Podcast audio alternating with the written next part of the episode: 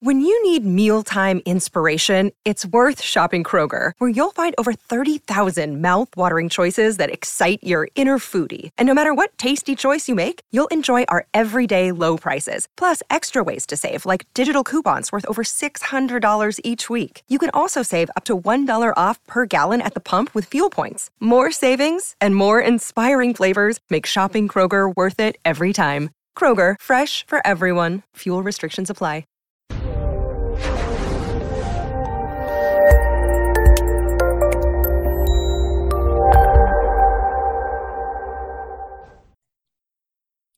This episode was pre recorded as part of a live continuing education webinar.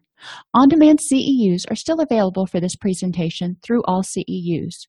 Register at allceus.com slash counselor toolbox.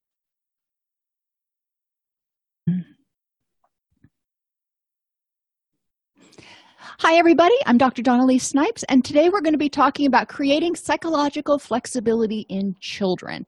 Now, we have talked about creating psychological flexibility before, um, but generally in terms of adults. And this presentation, I should have kind of been more specific instead of saying children and, and specified the age. So I'm going to try to apply it as much as I can to all age groups so we can work with parents with children as young as two or three and start helping those children despite their cognitive abilities at that point start developing psychological flexibility as well as all the way up through adolescence we're going to define psychological flexibility and list the main principles of it.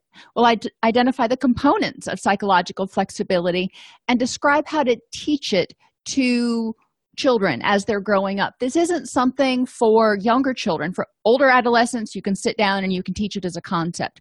For younger children, they're going to learn the concepts and the components as they grow. And then when they get to be adolescents, they will be more able to implement this. So, the first thing we want to talk about with psychological flexibility is vulnerabilities. When people are tired, malnourished, hungry, stressed, sick, or in pain, they tend to have more difficulty dealing with life on life's terms. When we're tired, our HPA axis can be activated. It's also harder to concentrate. Our you know neurotransmitters are a little bit out of whack if we're malnourished we may not have the right balance of neurotransmitters to support focus learning attention happiness all that kind of stuff if we're hungry and our blood sugar is low a lot of people tend to get what we call hangry uh, which is a combination of hungry and angry. Uh, when we are when our blood sugar starts to go low our hpa axis releases cortisol which causes our body to dump glucose into the bloodstream in order to help us get going. For some people that kind of gives them the shakes. For people with hypoglycemia they can get really cranky. Anyhow all of these vulnerabilities can lead people to have more difficulty getting into their wise mind if you will and having psychological flexibility. They have it's more difficult for them to be flexible when they are struggling to deal with life. So with kids starting from the time that they're infants set a bedtime routine and teach them about good sleep hygiene. Make sure that they're doing roughly the same three three or four things every single night eat dinner um, take a bath read a story go to sleep whatever it is that they do and help them start learning. You don't want to drink three glasses of water an hour before bed because you're going to have to get up and pee at, in two or three hours if you do that. Teach them as much as you can about good sleep hygiene from the time they're young help them learn the value of sleep. With even with young children they may not quite register it all but if they hear it you're planting those seeds. Point out that you know that you're going to have a better day at school or we're going to have a much better time at the park tomorrow if you get a good night's sleep. When they're having a bad day especially if you know it's because they didn't get good rest you might want to point that out too it seems like you didn't sleep very well last night so now you're having more difficulty making the right choices. Any way you can point that out to help children start drawing that connection between sleep and behavioral or emotional disruption will be really helpful. And as they get older you can still do that with my son.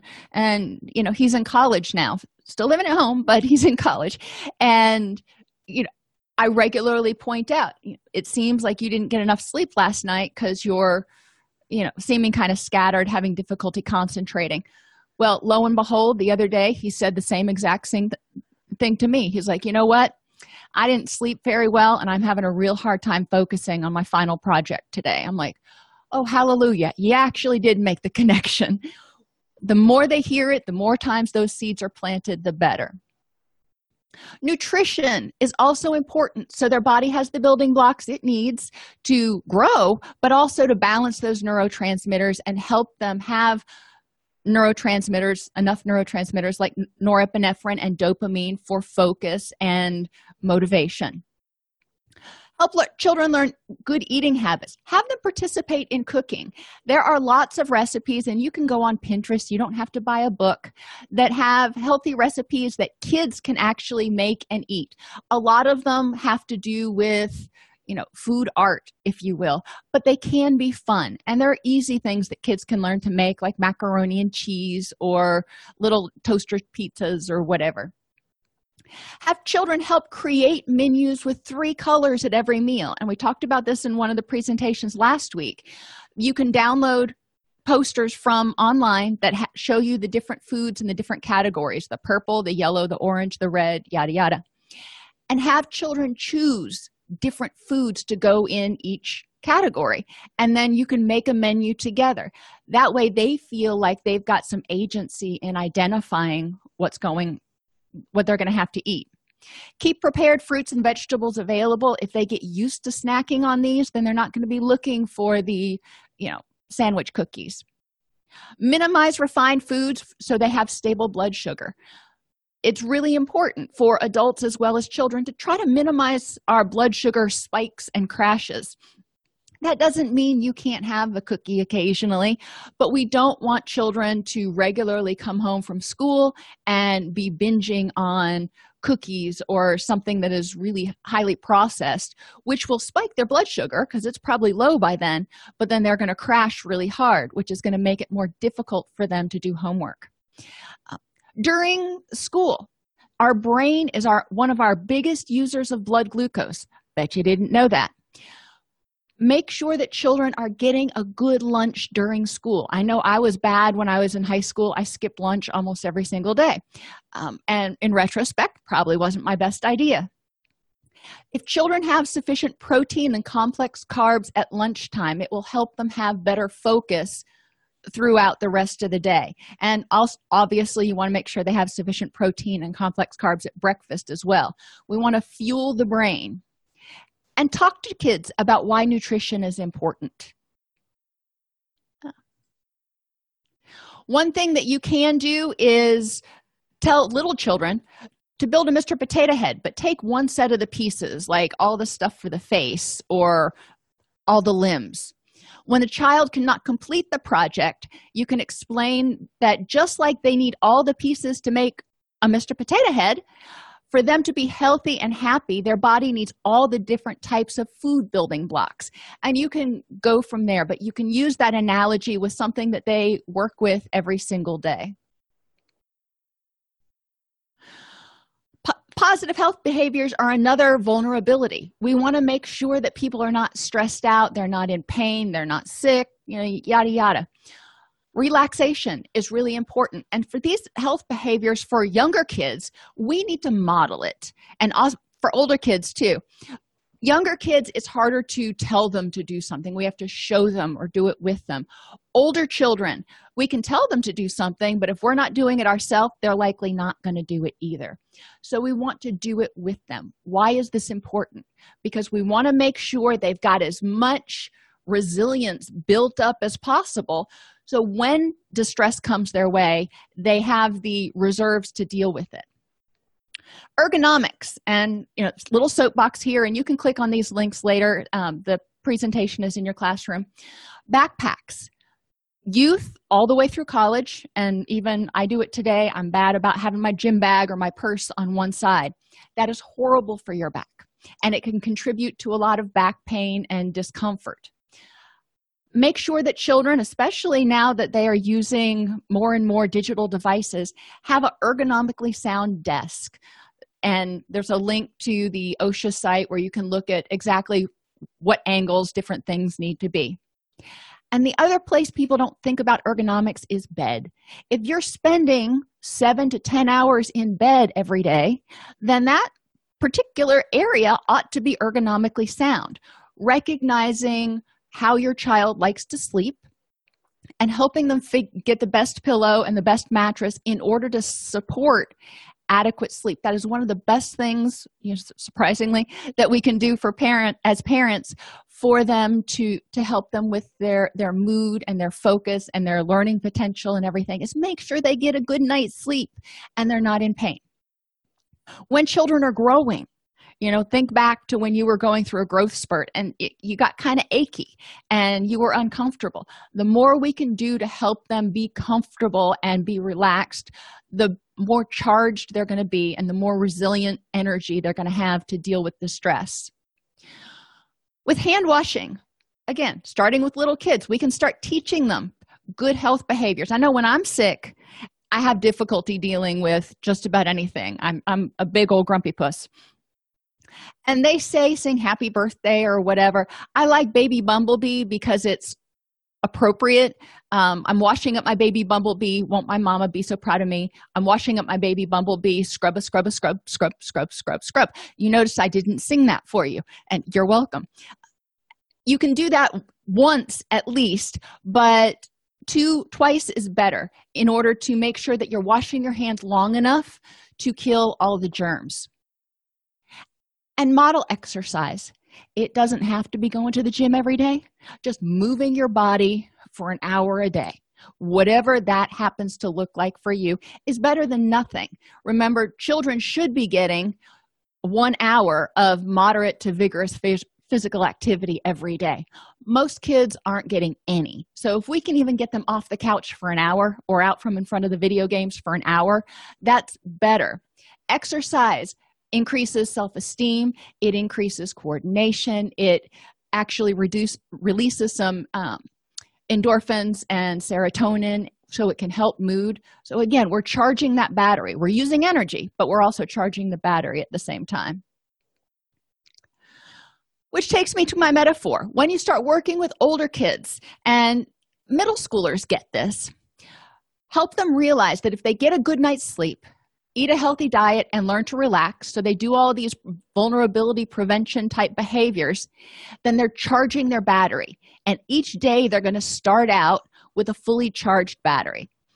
If they don't get a good night's sleep eat a healthy diet and learn to relax then they may not fully recharge their battery. So they're working from a low battery the whole day. And you know how it is when your cell phone battery you wake up and you're like oh i didn't get the connection good. It's 50% you're constantly looking for somewhere to plug it in to charge it up and trying to charge and use it at the same time.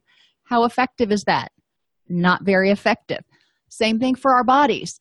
Our bodies recharge a whole lot better when it can get adequate sleep and nutrition and everything as opposed to trying to recharge and deal with life at the same time.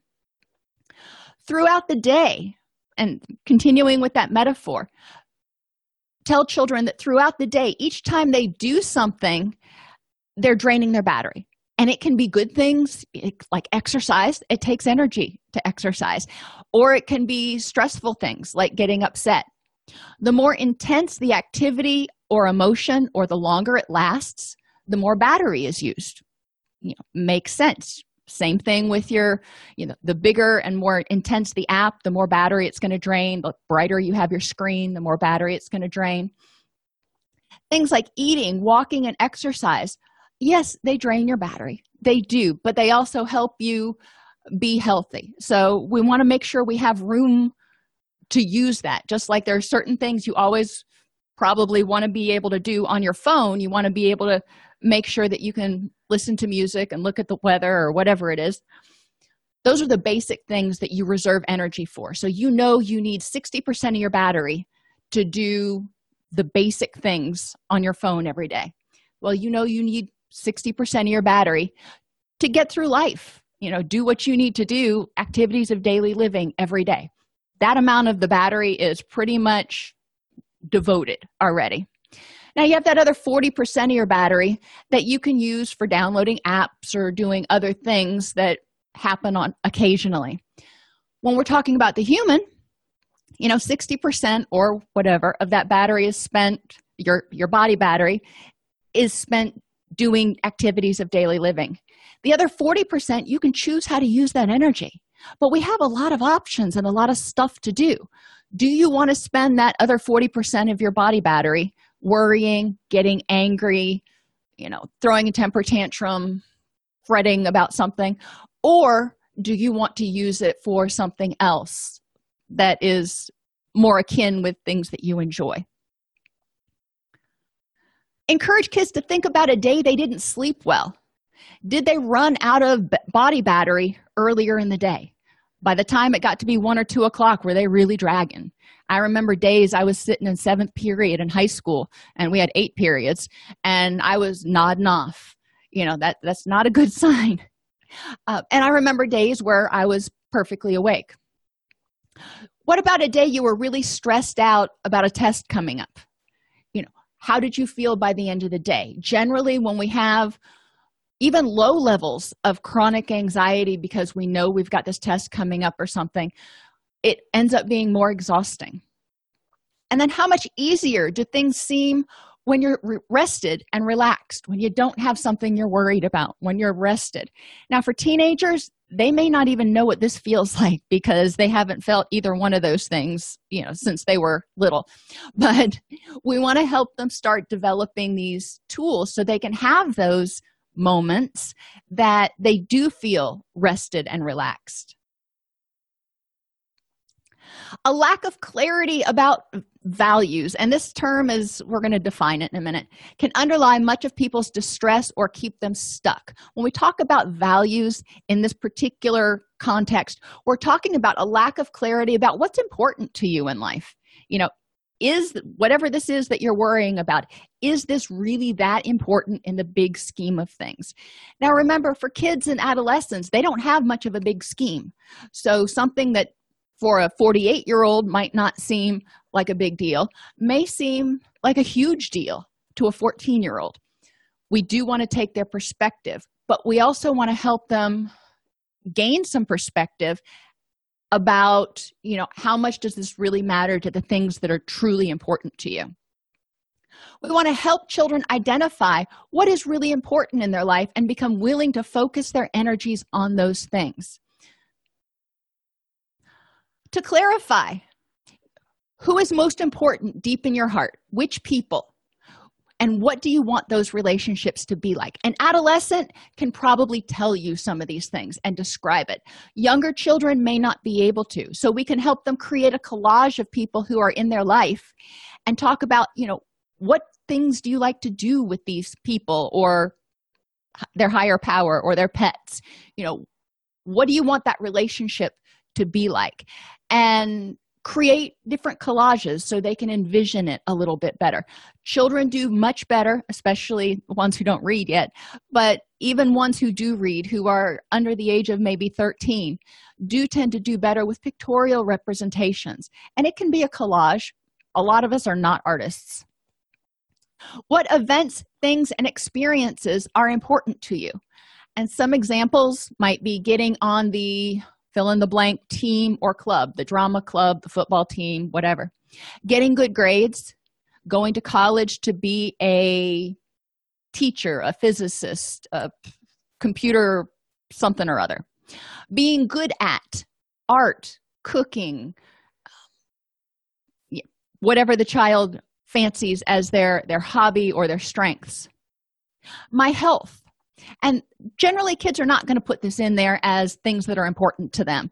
But we do want them to see how their health is important to them because without their health, it's going to be harder for them to be able to participate in sports activities or drama club or focus long enough to get good grades or enhance their skills in some area if they are ill a lot of the time Now, small children may not have a lot of anything here, so we want to bring it back to something more proximal, the things that are important to small children. And I remember when my when my daughter was little, from the time she could talk, critters were important to her. She's my little Ellie Mae Clampett. And it, those were really important. Our cats our dogs even then even back then she would go out to our, our little pond our koi pond and play with the frogs. You know she loved her critters and that was important to her. Pointing out for example that if she got sick that she wouldn't be able to do that. She was more willing to take care of herself. Um, pointing out that if she was angry and having difficulty managing her emotions um, that she was using a lot of energy that she could be using to play with those animals. That was a little bit more helpful helping her realize how how she's spending her her body battery. And kids understand batteries now. I was sitting in the dojang the other day waiting for my daughter to get out of taekwondo and this little girl walked up to her grandmother and she didn't have anything in her hands and she had this very frustrated and worried expression on her face she goes it's dying. And i was like oh my gosh what is she talking about? And her grandma was like what? She goes it's dying. And i was waiting. Turns out it was her ipad. Her ipad was dying. She was five i think. No four. Um, but even kids as young as four understand the importance of battery now i guess. So this is an analogy that you can carry through with them when we're talking about values. I mean we've already talked about who's important in your life and that who i included pets and higher powers and the what's the things that you do your health. But what values do you want to embody? Uh, adolescents they're trying to individuate. They're trying to figure out who they are. So this is an interesting activity for a lot of them. Younger children probably haven't thought about it that much. So for them we may want to for as parents choose five that are important for our family and or characterize the child such as you know if your child is honest resourceful compassionate faithful and determined. You know those are the five i picked. And we can help children learn to embody these things. They're already those things. So help them learn to enhance those things because those are strengths. Another way you can go about it with small children that can be kind of interesting tell me what animal you're like and why children will tell you pretty matter of factly you know they want to be like um, a racehorse because it runs fast or they want to be like a, a gorilla because it's a good mother or whatever it is. Um, children have observations and that can give us an, a clue as to what values might be important for them we've done what we can to enhance vulner um, enhance protective factors prevent vulnerabilities but unpleasant things happen. Life happens sometimes. So what do we do? Psychological flexibility. You knew i'd get to the definition eventually. Is the ability to be aware of situations uh, and consciously choose from available options. You're in the midst of a situation and generally when we are in the midst of a situation that triggers that fight or flight reaction we go into autopilot and we do what we've always done which may not be the most effective option available at that point in time. So psychological flexibility says we become mindful of the present moment and what's going on and how we feel without judgment. And then we look at our options in our wise mind and choose the best option for how to use our body battery to get us toward to help us get closer to those things that are important to us. So for example when with psychological flexibility somebody can choose to stay angry and do what they've always done or they can choose to use that energy to do something to improve the situation or improve how they feel about the situation. Sometimes you can't change a situation and we're going to talk about uh, some of those in, in a few minutes you know maybe sally gets a d on her chemistry test. Okay well that can be very upsetting. We'll accept that that's upsetting in the here and now. It is what it is. You got a d. Can't change it. Now can you stay angry about it and beat yourself up and call yourself stupid and catastrophize? Certainly. That is an option. Or what are some other options that you have in order to improve the next moment and figure out how to improve the situation or improve how you feel about the situation? You got a d. Do you want to focus on and catastrophize and make it feel like the end of the world? Or do you want to add in some empowering cognitions that tell yourself you know i i didn't do as well as i could have let's look at options and i can do better. The main principles of psychological flexibility are to create a happy life while accepting that sometimes that things can be unpleasant. It just life happens. We want to be able to learn to recognize that distress is often harmless even if uncomfortable but a passing psychological event. When we get upset and this is really important to drive home upsetness whether it's anger anxiety rage any of those dysphoric emotions that is our body's natural response for survival. Our body goes hello fight or flee. That's survival. That's okay. Feelings are okay. It's what you do with those feelings that can cause you problems. Feelings tell you to take action. Happiness tells you to do it again you know that made you happy i want to do it again. If something makes you scared it may tell you that there could be a problem. Now just like a faulty fire alarm and we have smoke alarm at the house uh, when we have our windows open sometimes and the wind blows particularly hard our fire alarms will go off. No particular reason don't know why. Does it mean there's a fire? Well obviously no. So the smoke alarm is there to tell us that there could be a problem and we need to check it out to figure out what the next best step is. We also want to help people learn to make effective choices for how to use their energy based on their goals and values to improve the next moment.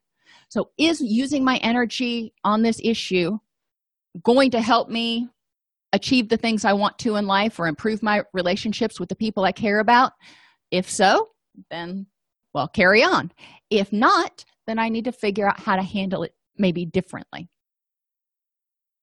The six core principles of psychological flexibility and this comes partly from acceptance and commitment therapy are awareness of values. You need to be aware of who you are and what's important because you can't figure out if you're using your energy to get closer to that unless you know what that is the next one is the observing self and mindfulness. Being able to observe what's going on without getting all tied up in it to step back and objectively look at it. Third is defusion and that's unhooking from it. Acceptance that's where we are we're still in that main area and i'll show you that area in a minute where we say okay this is what's going on. It is what it is. It may be unpleasant but it is what it is. I'm not going to judge it. I'm going to accept as it is what it is and then i'm going to choose how to react. And then committed action. So the fly on the wall your dog or for little kids sid the science kid. And the observing self or the audience the non-judgmental curious objective entity that is in the present moment. You know pretend for little kids you know what would your dog say about this? Or sid with little kids sid the science kid is one of the best examples because i think most kids have watched that. Um, fly on the wall is a little bit more difficult for small children. But we want to encourage them to take that curious objective non-judgmental stance. Just describe to me what's going on. So using that entity bringing full awareness to the here and now experience taking three deep breaths and notice how it feels for the air to go in your belly and out. Why do we do this? Because deep breathing triggers the relaxation response which basically turns down or turns off the hpa axis or the threat response system. So we're helping people get into their wise mind. Back in my day people used to say you know just go take a few deep breaths and you know i'd take a few deep breaths really fast and i'd get dizzy but that didn't do any good. Taking the deep breaths is designed to trigger that relaxation response get some of that adrenaline out of your system so people can think more clearly. Then have the child explain to you what happened using objective words. If your child comes up to you on the playground and said tommy was mean okay i don't know what that means. I, I don't know if he said something ugly or what happened. So i need to probe to get more objective terms. What exactly did tommy do that was mean? Well tommy knocked me down. Okay now we can deal with that and figure out how to address that. Or a teenager coming home and you know upset and, and says my day sucked all right. Well that's a pretty common theme. What happened today? Uh, i got a c on a quiz and nobody sat with me at lunch. Okay. Those are objective events that we can figure out whether it's worth whether you want to spend your time and energy on those things. So we talked about using objective words. What happened? Now how do you feel about what happened i got a c on a quiz. I feel frustrated with myself and i feel like a failure. Okay you feel how you feel. What are your thoughts wants and urges about this? What what do you want to do? What is your autopilot telling you to do? What physical sensations are you experiencing? Some people you know when they get upset they have physical sensations. They have their racing heart they're breathing fast their hands are tingly whatever and what is the purpose of your feelings? And with little kids i really want to bring that you know full circle. Why do you think you feel angry right now? And help them understand that anger is a feeling that helps protect themselves and then evaluate the situation and see if they're really in danger to help them start differentiating. The next step, we've identified what's going on, is cognitive defusion. And it means stepping back and recognizing that thoughts and urges are just passing events, not part of us, and don't have to lead to action. If you get pushed, you could get angry about that. And you may want to push the person back. Well, that's a thought and an urge. I want to push back or I want to fight back. That's a thought or an urge. It's not part of who we are. I don't have to do that. It's not part of me and it doesn't have to lead to action. It's just passing. Um, becoming resentful at classmates for not sitting with you at lunch. Well, you could hold that resentment and you could nurture it. Do you have to?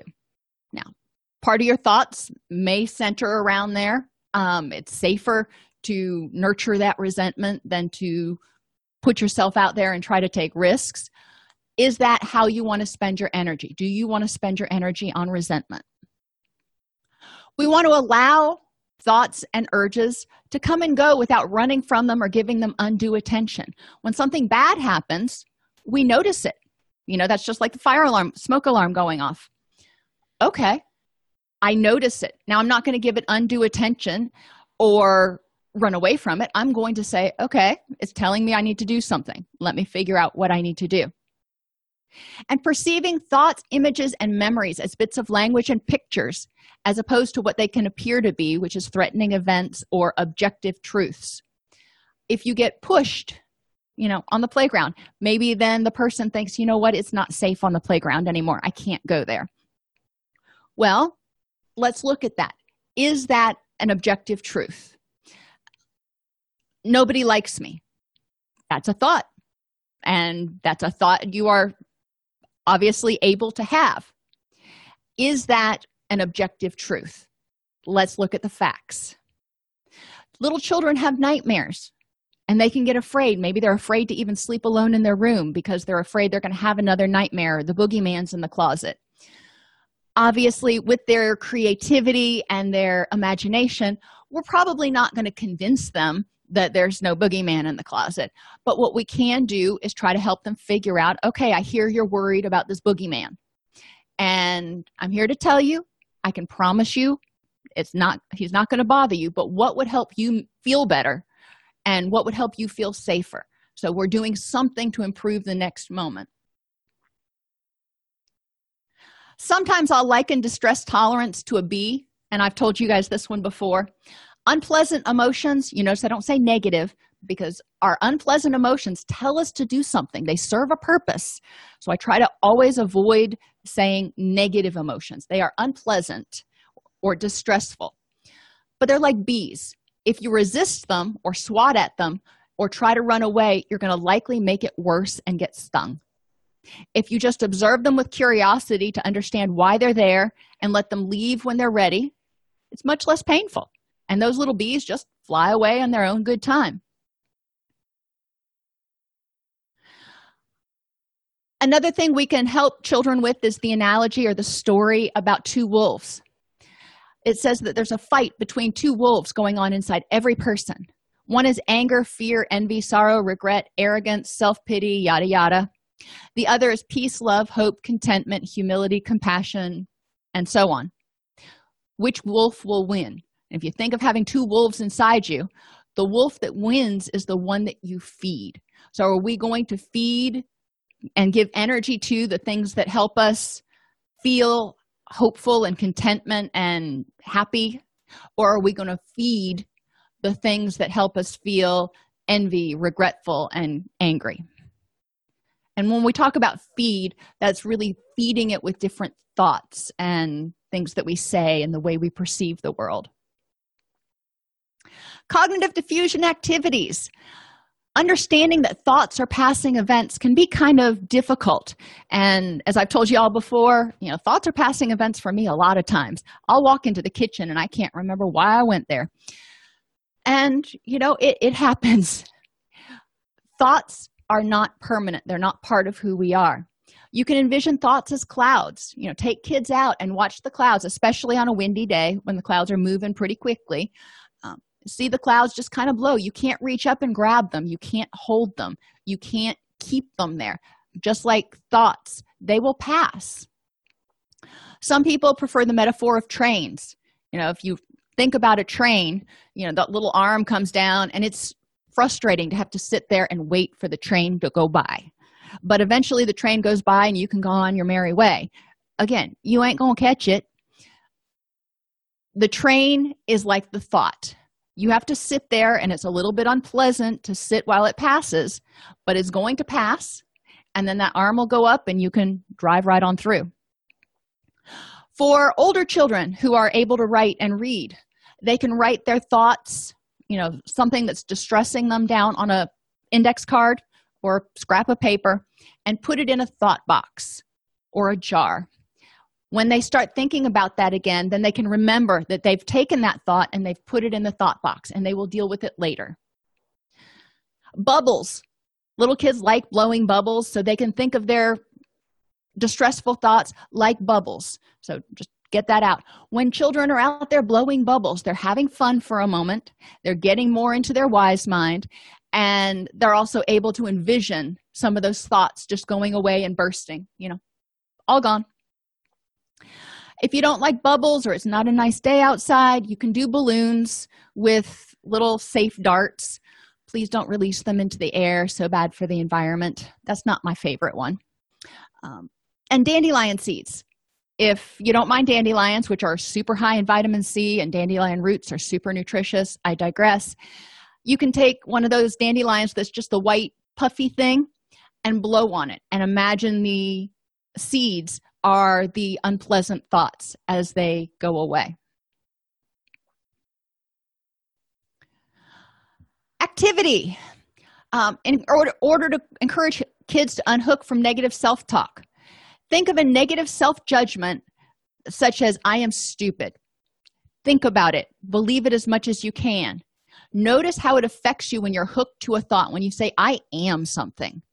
You know, I am a female. I am a mother. I am stupid. Well i don't like that. You know that feels like it's something i can't change because it's something i am. Now change it and instead of saying i am stupid saying i'm having the thought that i'm stupid. Remember those thoughts come and go.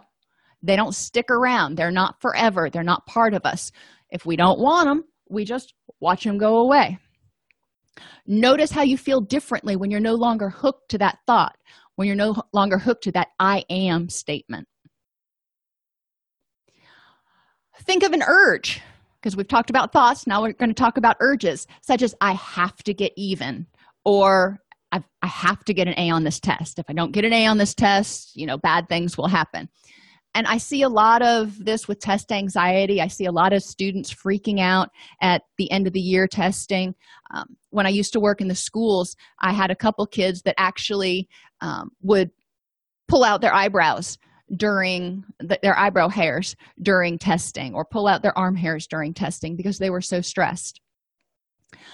Again i have to get even. That's something that must be done. It just there's no options that's being hooked to that thought. I must do this or fill in the blank or bad things are going to happen.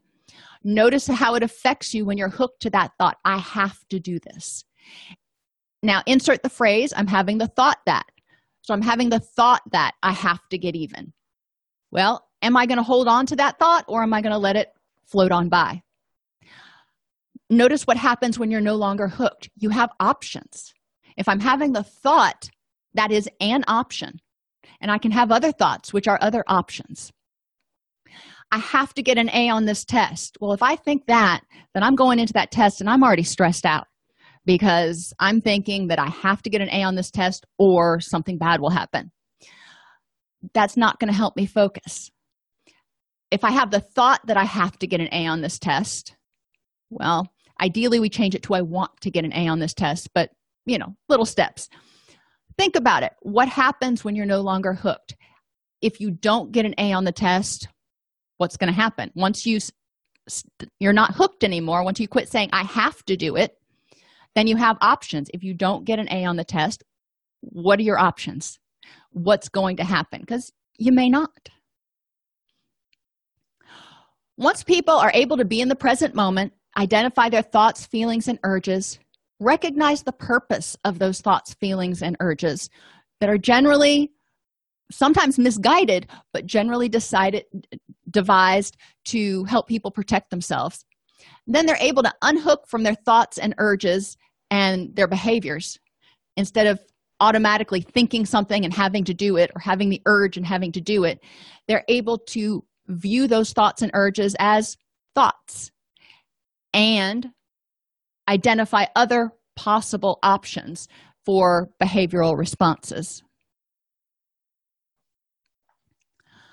Then assess the situation. Well, some situations that come up Tommy pushed me, Susan posted something mean on my Instagram feed. I have to get an A on this test. Nobody sat with me at lunch, any of those things. Encourage the child to ask themselves Is this thought or issue even worth, worth my attention? You know, maybe you're at a playground that you're never going to go back to again. And yeah tommy pushed you and that was not appropriate. Um, but tommy went home. Is is it worth worrying about tommy again? Because you're probably never going to see him again. Will addressing it get me closer to the people and things that are important to me? If it is important what thoughts and behaviors will be helpful at addressing the issue and getting you closer to your goals? If it isn't how can you let it go so in the case of tommy if you're never going to see him again if it's a safe place you know you might want to talk about in the future if somebody becomes aggressive how to handle that but also help the child feel safe in where they're at So, to become flexible, one of the things that I encourage people to do of all ages is to create what I call a prevention matrix. And these are the things that you do every day in order to make sure that your battery is as charged as it can be. And it's divided into four quadrants. Up here are your external events, your behaviors and urges. And down here on the bottom are your internal events, your thoughts and your feelings, things other people can't see. On the left side, usually, is autopilot. And autopilot usually are behaviors, thoughts, and feelings that keep us stuck and on the right side are things behaviors thoughts and feelings that we can implore or employ in order to get closer to our our goals and values. So becoming flexible. We want to help people identify what kinds of behaviors do you do when you get upset when you get distressed that use energy that drain your energy and don't help you get closer to the things that are important to you then we want to ask them you know what things do you do when you get upset that what kind of feelings do you have and what kind of thoughts do you have when you get upset that drain your energy and move you away from those things that are important to you? Helping people recognize that thoughts and ruminations can be extremely draining. You know if you've gotten upset about something and three hours later you still haven't let it go how much energy did that take away from what you could have the energy you could have spent on something that's more important to you? On this other side have them identify what kinds of behaviors can you do on a daily basis or weekly basis that helps move you toward your goals and values. So that goes back to getting good sleep nutrition taking care of yourself yada yada. And what kinds of feelings now remember feelings themselves when you initially have them they are natural that's your body's way of telling you to do something. It's nurturing those feelings. What feelings can you spend spend your energy nurturing that will help you get closer to your goals and values? A feeling of confidence a feeling of empowerment a feeling of you know, self-esteem is not really a feeling but you get where i'm going. Eventually i want their prevention matrix to look like this. If when they get upset sometimes they eat uh, they go and eat a pint of Haagen-Dazs or they scream or they play video games or they decide they're going to sleep all day long. Sleep is good. Sleep all day not so much. Or they're going to flame or gossip about somebody. Whatever they normally do to in in reaction to feel like they are getting even or getting safe or getting vengeance. What kind of feelings do you again nurture that drain your energy. If you nurture resentment, anger, jealousy, depression, or worry, it's a, it can be exhausting. If you nurture thoughts like I am powerless, and kids are not going to use the word powerless, but you get my point, or everybody in the world is mean, or nobody likes me. Okay, those are thoughts that you have, and being aware of them is more than half the battle. What thoughts can you have that help you get closer to your goals and values. You know when you feel distressed what thought options do you have? You can get angry or resentful or you can take a deep breath and focus on things that are going well. Identify what you have control over. Have faith that this will pass. You see where i'm going. Um, and your external activities that you can do to get you closer to your goals and values. I started on that earlier. Sleep nutrition exercise. If grades are important or your career is important then study. Do your chores. You know for a lot of kids they're living at home and if they do their chores life's going to be a lot easier and they're going to get a lot more of the things they want if they're not in conflict with their parents. They can call or go out with somebody. You know if we want to nurture those relationships then we need to nurture them maybe they can draw or practice practice drawing or practice tennis or whatever it is they'd like to do. Or listen to some kind of music.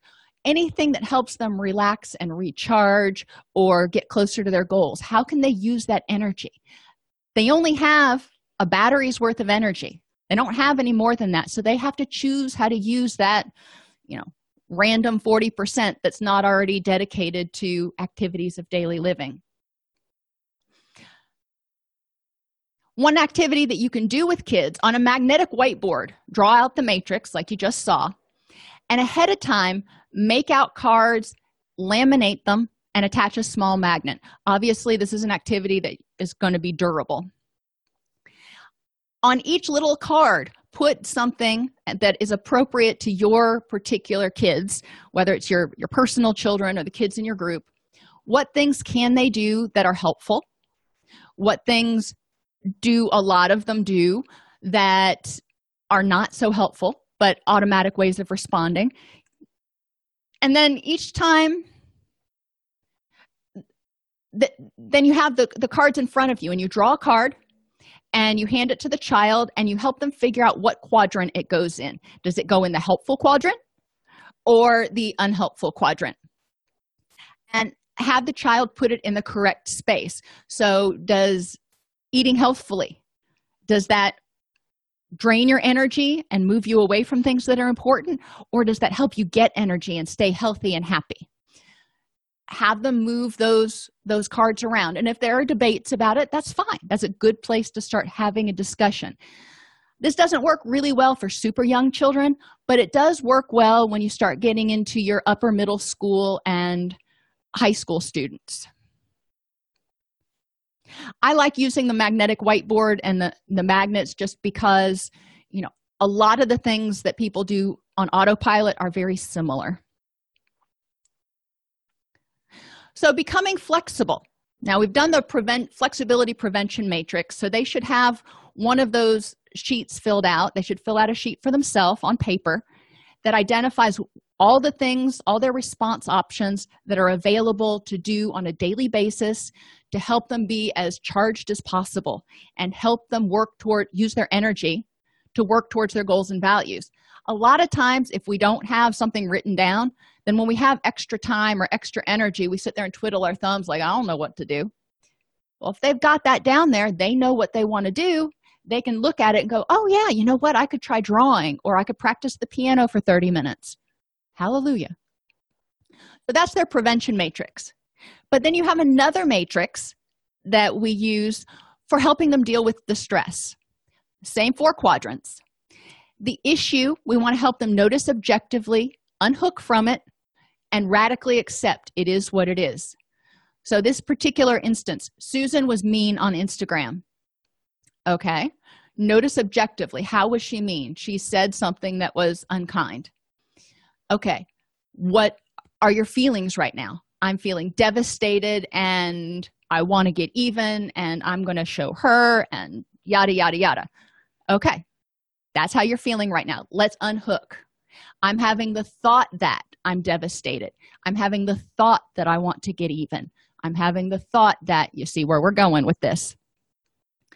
So now those thoughts go over here probably because those are thoughts that are probably not helpful. And then you ask her okay what are some other thoughts that you could have that might help you use your energy in a way that helps you be happier? So the issue we've we've talked about. So the away behavior she might think i want to flame her back. I want to gossip about her at school. I want to get into a fight. I want to meet her after school. Okay those are thoughts that you can have. Sure are. Let's just put them down there get them out in the open.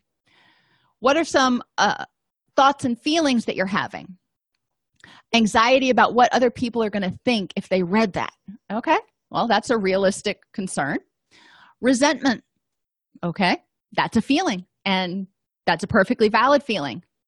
Anger at susan for being hateful. Again that is a valid feeling. Now is nurturing those feelings nurturing the resentment and the anger. Does that do anything to get you closer to god family friends coach your horse and dog or getting a tennis scholarship? Does um, susan play that big of a role in any of those things? If the answer is no then we might think okay well what are my other response options that might be more helpful? You could block her or report her delete the post focus on the nice comments get off the computer oh my gosh or talk to susan about it. If susan's important in your life then that might be a toward behavior. Instead of nurturing that resentment and anger how can you talk to her about it? And the toward thoughts and feelings. Instead of feeling anxious that you're going to get rejected courage that i can deal with this. Acceptance that it is what it is and people say ugly things sometimes. Determination to do what's best in the long run and willingness to accept those things i cannot change.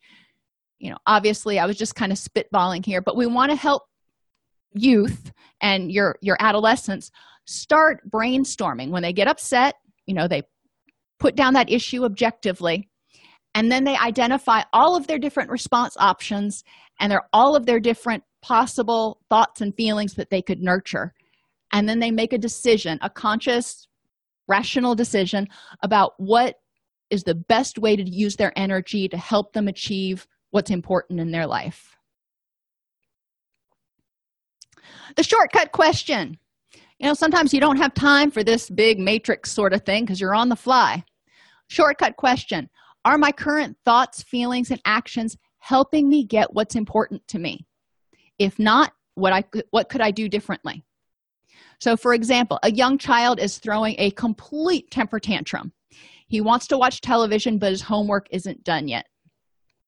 Well is throwing a temper tantrum the best way to use his energy in order to get to watch tv it's going to use a lot of energy but ostensibly parent is not going to let the child watch tv until the homework is done. So what's a better way to get tv time. Finish the homework. Or he wants dessert but hasn't eaten his dinner yet. Again you're at a stalemate. But there might be um, there's an opportunity to learn here. You know sitting here and moving your food around uses a lot of time and may use a lot of energy but you're not going to get your dessert until i see half of those vegetables are gone or whatever the case may be so the child understands what his response options are. I can sit here and move my food around but if i want dessert then i need to choose this other option. The child is empowered with choice. And then jane wants to fight julie. Okay jane and julie they're they're into it about something. If jane fights julie what are the possible consequences you know she may get suspended from school she may heaven forbid get arrested you know, whatever. You can look at those things. If she doesn't fight julie or if what are the other options besides fighting julie that she can look at in order to resolve the situation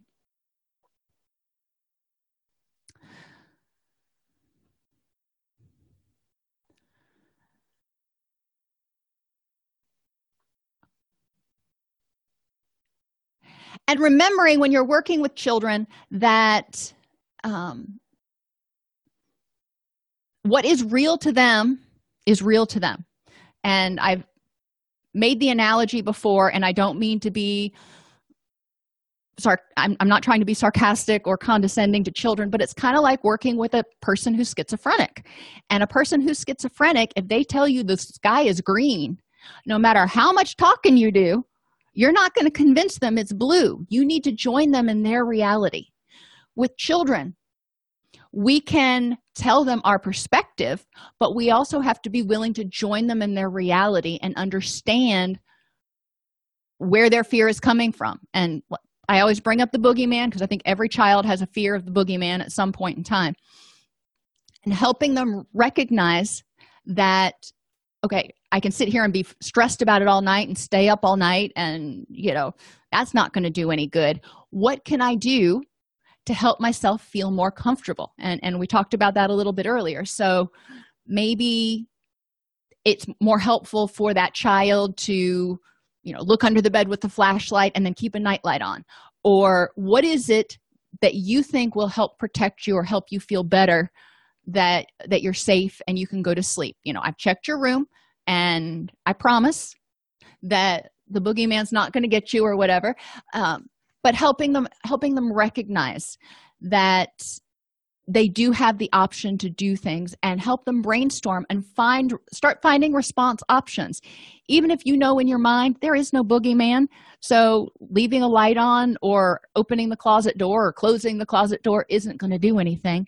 In that child's mind they've made a step towards feeling calmer. And cognitively that's you have to meet the child where they're at remembering that you know they may be very egocentric and and um at, at that point in time. So how they feel they think everybody else should feel that way and they think that is the god's honest truth. We do want to obviously meet children where they are cognitively when we are helping them identify response options. But even with younger kids it's not hard to sit down and going back to the matrix um, the prevention matrix you can even make a prevention matrix for kids for little kids that doesn't have words.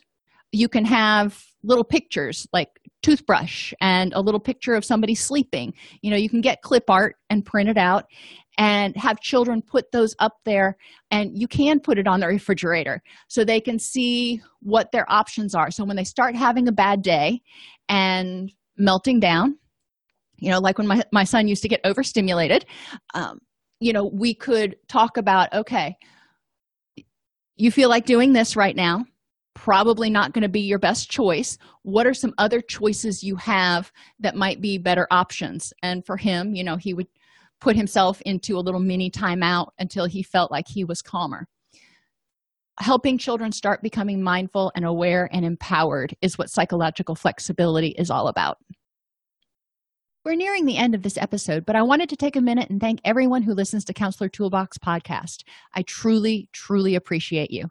I would be grateful if you would please go into your podcast player and rate Counselor Toolbox. The more five star ratings we have, the higher we rank and the more people we can reach with these free resources. If you have comments or topic suggestions, please email us at support at allceus.com. So, every event is an opportunity to choose thoughts and behaviors that will help use your energy to move toward your goals and values.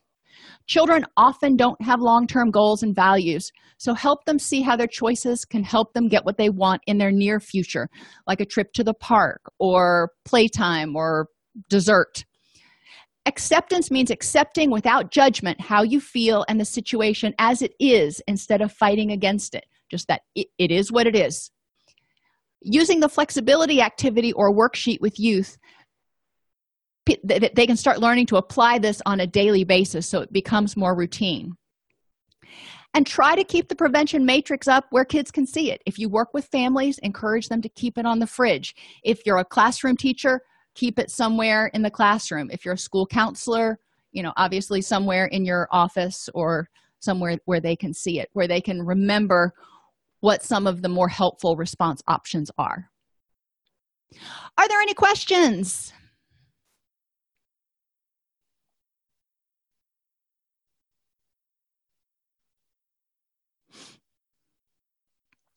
Now, remember, the PowerPoint is in your classroom, so you can download that if you want to take a look at the matrix or figure out how to fill it out for yourself, um, and you can go from there.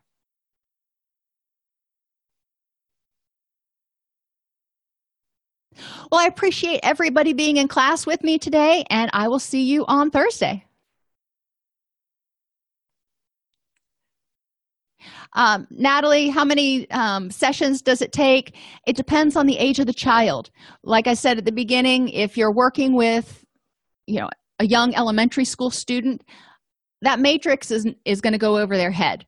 So you want to be teaching the early parts of vulnerability prevention and then when they start getting upset, teaching them how to take the three deep breaths, objectively tell you what's going on, and then make start talking about what are my what are the decisions? What are the response options i have here?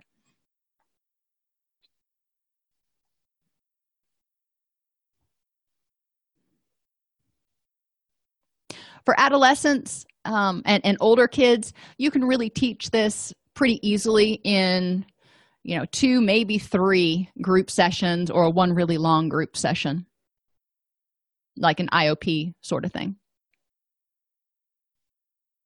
okay i will see y'all on thursday If this podcast helps you help your clients or yourself, please support us by purchasing your CEUs at allceus.com or getting your agency to sponsor an episode. A direct link to the on-demand CEUs for this podcast is at allceus.com slash podcast CEUs. That's allceus.com slash podcast CEUs. To sponsor an episode of Counselor Toolbox and reach over 50,000 clinicians per week, go to allceus.com slash sponsor. Thank you.